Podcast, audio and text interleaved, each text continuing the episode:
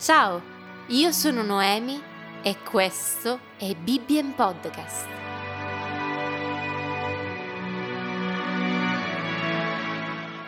Oggi leggeremo assieme Genesi capitolo 3. God of creation, there at the start, before the beginning of Il serpente era il più astuto di tutti gli animali dei campi che Dio, il Signore, aveva fatti. Esso disse alla donna, Come? Dio vi ha detto di non mangiare da nessun albero del giardino? La donna rispose al serpente, Del frutto degli alberi del giardino ne possiamo mangiare, ma del frutto dell'albero che è in mezzo al giardino, Dio ha detto, non ne mangiate e non lo toccate, altrimenti morirete. Il serpente disse alla donna, no, non morirete affatto, ma Dio sa che nel giorno che ne mangerete i vostri occhi si apriranno e sarete come Dio, avendo la conoscenza del bene e del male. La donna osservò che l'albero era buono per nutrirsi, che era bello da vedere e che l'albero era desiderabile per acquistare conoscenza. Prese del frutto, ne mangiò e ne diede anche a suo marito, che era lì con lei, ed egli ne mangiò. Allora si aprirono gli occhi ad entrambi e si accorsero che erano nudi. Unirono delle foglie di fico e se ne fecero delle cinture. Poi udirono la voce di Dio, il Signore, il quale camminava nel giardino sul far della sera.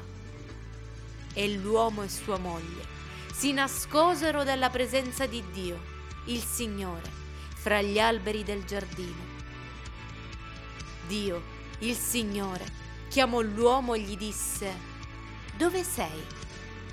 Egli rispose, Ho udito la tua voce nel giardino e ho avuto paura, perché ero nudo e mi sono nascosto. Dio disse, Chi ti ha mostrato che eri nudo? Hai forse mangiato del frutto dell'albero che ti avevo comandato di non mangiare? L'uomo rispose, La donna che tu mi hai messa accanto, è lei che mi ha dato del frutto dell'albero e io ne ho mangiato. Dio, il Signore, disse alla donna, Perché hai fatto questo? La donna rispose, Il serpente mi ha ingannata e io ne ho mangiato. Allora Dio, il Signore, disse al serpente, Poiché hai fatto questo, sarai il maledetto tra tutto il bestiame e fra tutte le bestie selvatiche. Tu camminerai sul tuo ventre e mangerai polvere tutti i giorni della tua vita. Io porrò inimicizia fra te e la donna, e fra la tua progenie e la progenie di lei.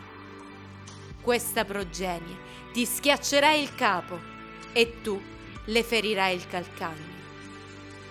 Alla donna disse, io moltiplicherò grandemente le tue pene e i dolori della tua gravidanza. Con dolore partorirai figli. I tuoi desideri si volgeranno verso tuo marito ed egli dominerà su di te.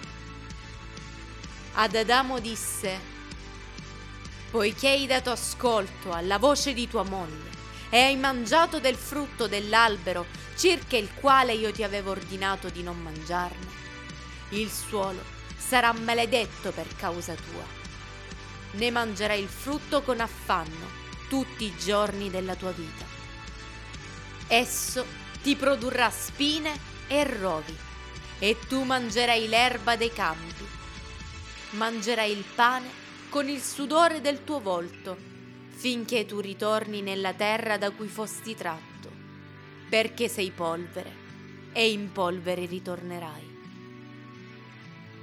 L'uomo chiamò sua moglie Eva, perché è stata la madre di tutti i viventi. Dio, il Signore, fece ad Adamo e sua moglie delle tuniche di pelle e li vestì.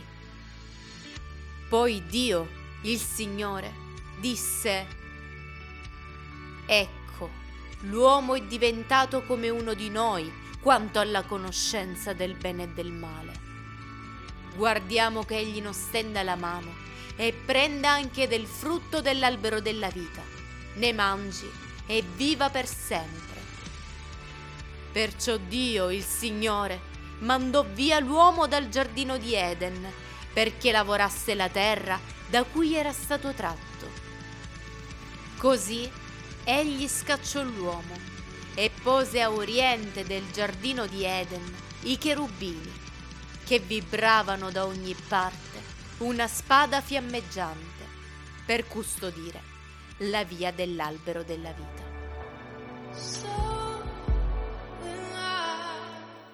Io sono Noemi e questo è stato Bibbien Podcast.